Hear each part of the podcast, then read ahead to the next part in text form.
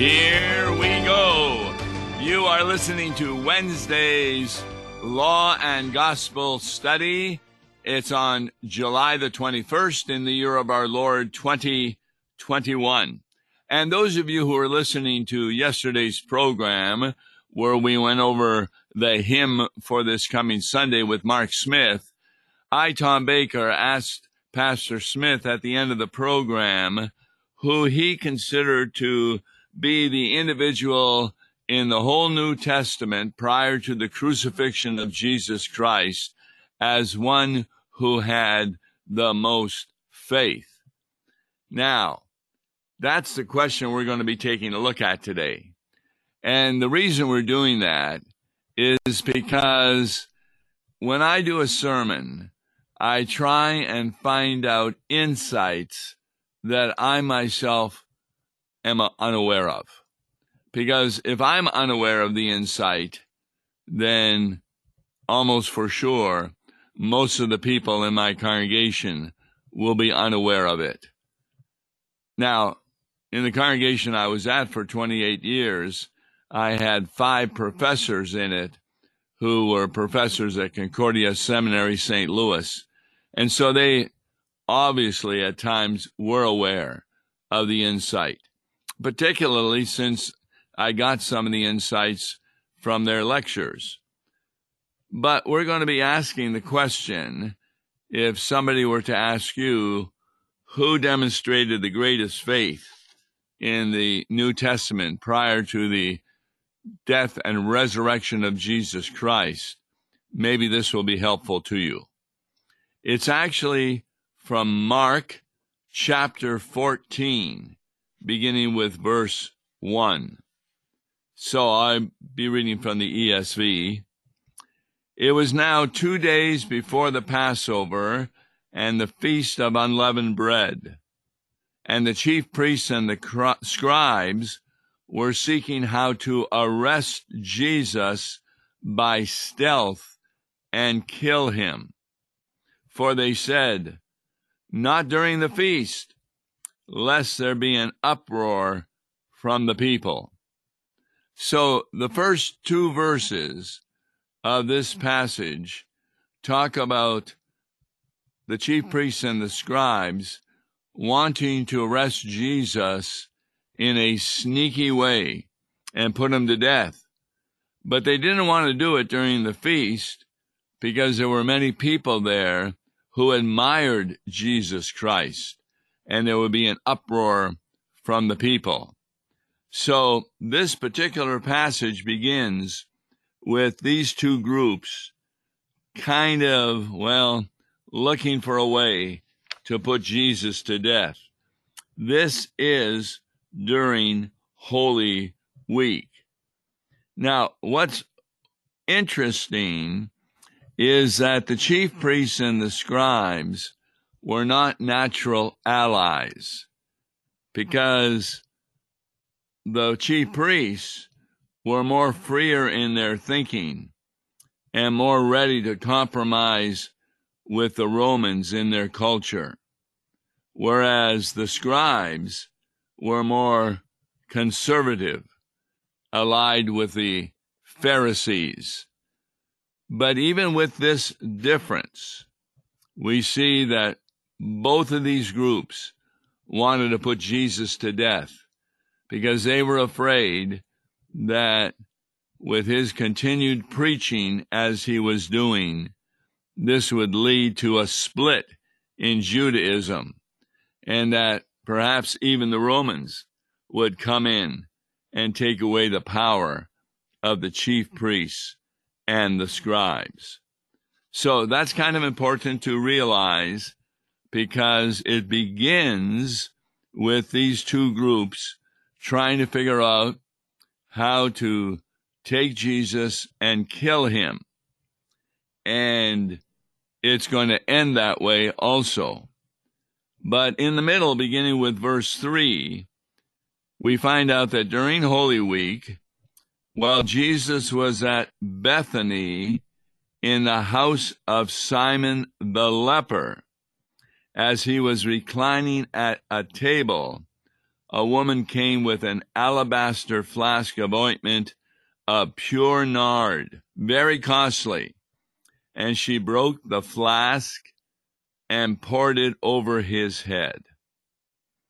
Well, first thing we want to note is that Jesus' ministry was not identical to that of John the Baptizer. John the Baptizer was in the wilderness at the River Jordan, baptizing people for the remission of sins. We don't find John the Baptizer reclining at a table having a meal. We also find that Jesus was dealing with people that we would consider to be on the margins of society. Remember, he's talking to tax collectors, he's talking to prostitutes, and he's talking to a leper, the house of Simon the leper. So, it says he was reclining at a table. Now, that verb is very important because although at most meals Jews would sit in chairs, when there was an honored guest, they would often recline. Now, how did that happen? Well, there was a very low table, uh, perhaps in a semicircle, and the folks would lie down and they would keep their one their head up with their one arm and then eat with their other arm and their body and legs would be stretched behind them from the table. That that's why the one woman was able to come in and anoint the feet of Jesus. She did not have to crawl under the table because his feet were away from the table. But this shows that Simon the leper considered Jesus to be an honored guest. But then we have this woman. She comes in with an alabaster flask of ointment of pure nard, very, very costly. And she broke the flask and poured it over his head. Next verse. There were some who said to themselves indignantly, Why was the ointment wasted like that? For this ointment could have been sold for more than 300 denarii and given to the poor. And they scolded her. So, you've got to understand from a cultural point of view what is going on here. In that day, those who were reclining were guests of Simon the leper. And even the servants would not have been allowed to recline at the table. They would eat standing up. But Jesus was an honored guest. And so, much like at the Passover, they were reclining at the table. All of a sudden, in walks a woman. Now, if you know anything about the culture of that day, you would not have women eating with the men in such a situation. There were those women who would wait till after the men were fed and then they would eat. If you'll recall, there are a number of times in the Old Testament that a woman is hesitant even to talk to her husband. Remember Esther? That though she was the wife, she was taking her life in her hands to come before her husband without permission. Yet she did that because she wanted to tell him about how the Jews were being mistreated. So you've got the men lying around this table eating, and in walks a woman. And what does a woman do? She has ointment and she breaks the flask of ointment and she pours the ointment over the head of Jesus. Now, why would she be doing that? The, the normal thinking, because it appears it happens in the Old Testament, is that certain oil would be poured over the head of those who were getting a higher office. For example, when Elijah, before he ascended into heaven, he poured ointment on the head of Elisha. And then the prophet, when Saul became king, poured ointment or put ointment on Saul. And that also happened with David. So one could think that perhaps this woman is doing this because she's anointing Jesus for the office that he has received to be in mission to the people. But there's a couple of problems with that. Number one, the word for anointing used on Elisha, Saul, and David is not found in the original Greek. Second of all, when they were anointed, it wasn't because liquid was poured over their heads, but rather simple olive oil was simply smeared on them. And she wasn't using simple olive oil. She was using an alabaster flask of ointment that was very costly. Well, how costly was this? Verse 5 tells us For this ointment could have been sold for more than 300 denarii and given to the poor. And therefore the people scolded her. Now, what's 300 denarii? Was a denarii like worth a penny in those days? No, a denarius was actually a day's wage. If you'll recall that one parable Jesus gave about hiring people early in the morning, and he said, I will give you a denarius. And then he hired people again at later in the morning, at noon, in the afternoon, and one hour before the farm was to close down for the day. But at the end, he paid them all the same, a denarius. And, remember, number of them who had been working all day were angry, saying, Look, we worked a lot longer than this character who just worked for one hour. And Jesus said, Did I not agree with you that you would get this denarius? Now, 300 denarii, remember, Saturday was a Sabbath, and so no work was done on the Sabbath. So that's almost a year's worth of wages that this woman used in this flask of ointment. It doesn't say how she got the ointment, where she bought it from, where it came from, but it does say it was really expensive ointment. And they scolded her. Jesus says, verse 6, Leave her alone. Why do you trouble her? She has done a beautiful thing to me. So, looking back at the culture, and that's not what a layperson in the church pew is going to know, but it's something that we as pastors learn from both being at the seminary and continuing to read about these items.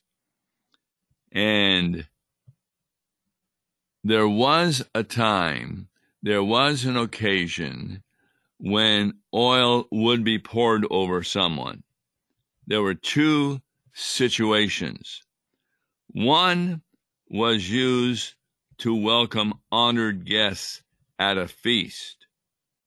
The other use of putting oil over a body was to prepare a corpse for burial.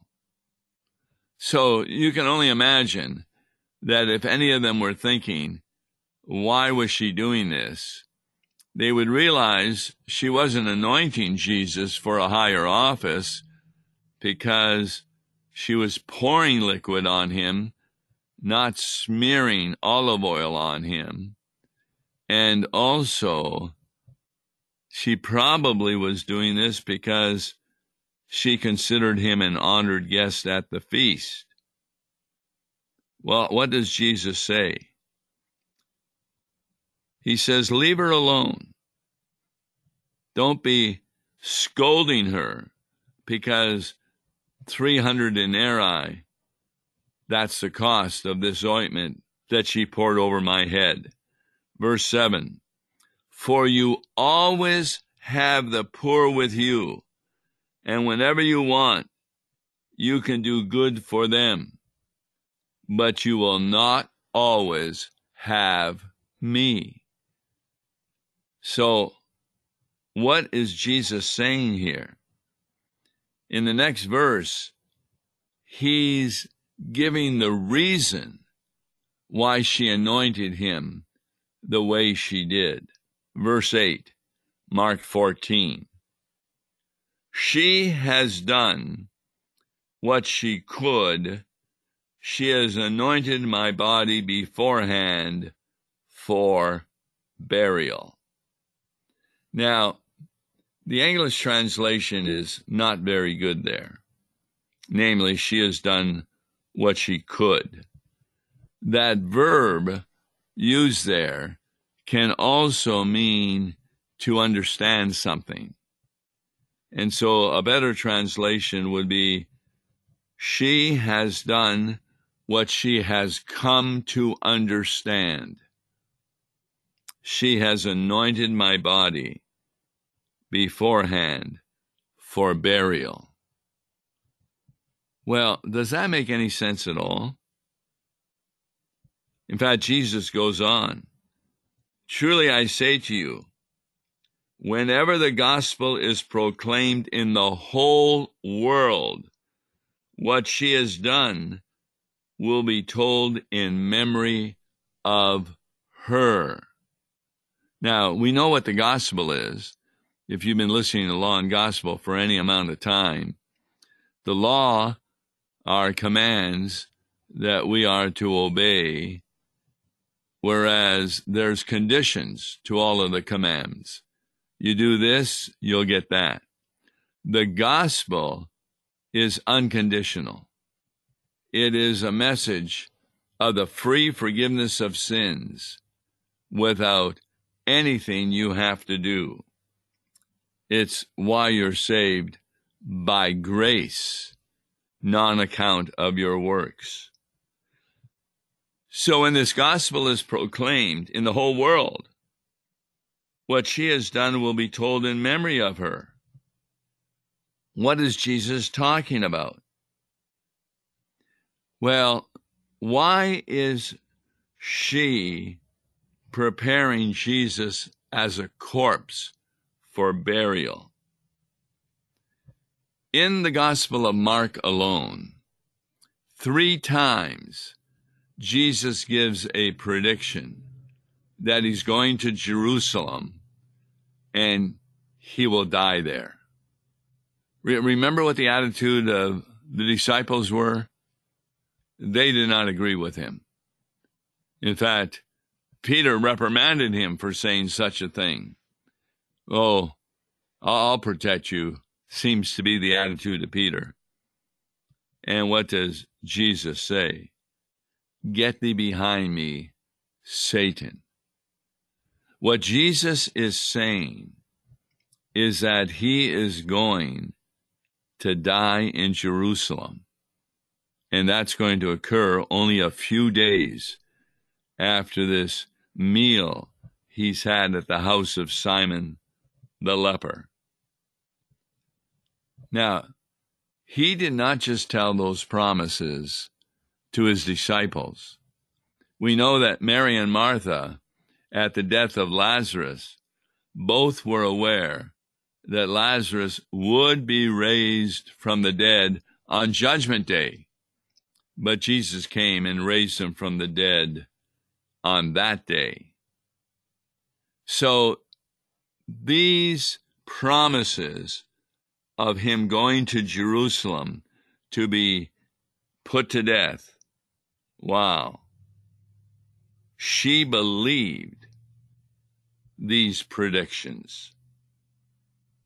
And therefore, why would she therefore go ahead and put on ointment as anointing his body beforehand for burial. Why didn't she just wait until he died? Well, the fact of the matter is that she knew he was going to die as a criminal. And criminals, therefore, were not buried properly normally. They were not at all anointed. And as a criminal, how did she know he would die as a criminal? Because he himself in his prophecy said he was going to be arrested and therefore on the cross die. How did she know it would be the cross? Well, that was a form of execution in those days. And she probably also read the Old Testament. Remember Psalm 22? He's going to be pierced in hands and feet. So, therefore, there really isn't any question that by believing what he said, she believed that he would die as a criminal, be unable to be anointed for burial, and therefore she was doing it ahead of time. Well, why didn't she wait like the women did? Remember on Sunday, they came to the tomb thinking that they would therefore prepare his body properly by anointing him at that time? Because Jesus said something else in every one of those prophecies. Yes, he was going to die, but in three days he would rise from the dead. What this woman knew is that she wouldn't have the opportunity to anoint his body before his death. And there would not be the opportunity to do so like the women thought three days later, because he would have risen from the dead. This is no doubt, as one commentator says, the greatest act of faith by anyone in any of the gospel accounts. Mark has a tendency of doing this, where he'll take an inconsequential person. We don't even know this woman's name. But tell me someone else whose faith was such. Even Mary did not have that faith that he would rise from the dead as she mourned at the cross with the other women.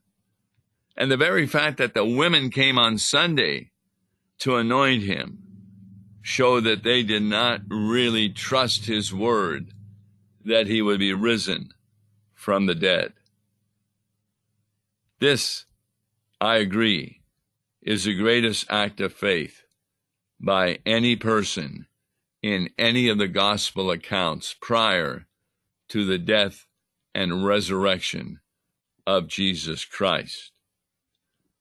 Remember, the text began with both the priests and scribes trying to figure out how to put Jesus to death. verse 10 and 11. Then Judas Iscariot, who was one of the twelve, went to the chief priests in order to betray him to them. And when they heard it, they were glad and promised to give him money. And he sought an opportunity to betray him, which took place, of course, at the Garden of Gethsemane. How much did they pay him? They paid him 30 shekels. The amount that the woman had spent to buy the ointment was five times what Judas received for betraying the Lord. Five times more. And so we have a text that begins, How are we going to kill Jesus? which ends with Judas going to kill him, and then the middle section talking about how Jesus' body is anointed for burial. And that is found because the woman believes the promises. Is there anybody else who believes him like she did? I can't think of anyone. I'm Tom Baker. Join with us tomorrow for Law and Gospel. God bless you. Listen to Law and Gospel each weekday morning at 9:30 on KFUO. For a tax-deductible gift to Law and Gospel, please make your check payable to Concordia Mission Society and mail it to Tom Baker, P.O. Box 28910, St. Louis, Missouri 63132. To give online, visit lawandgospel101.com or call toll free 1 877 267 1962. Views and opinions expressed on Worldwide KFUO may not represent the official position of the management or ownership of KFUO, the Lutheran Church Missouri Synod. If you'd like to comment on programs or topics heard on Worldwide KFUO, write us at KFUO, 1333 South Kirkwood Road, St. Louis, Missouri 63122. You can also leave a question or comment on our comment line at 314 996 1542. We are the messenger of good news, Worldwide KFUO.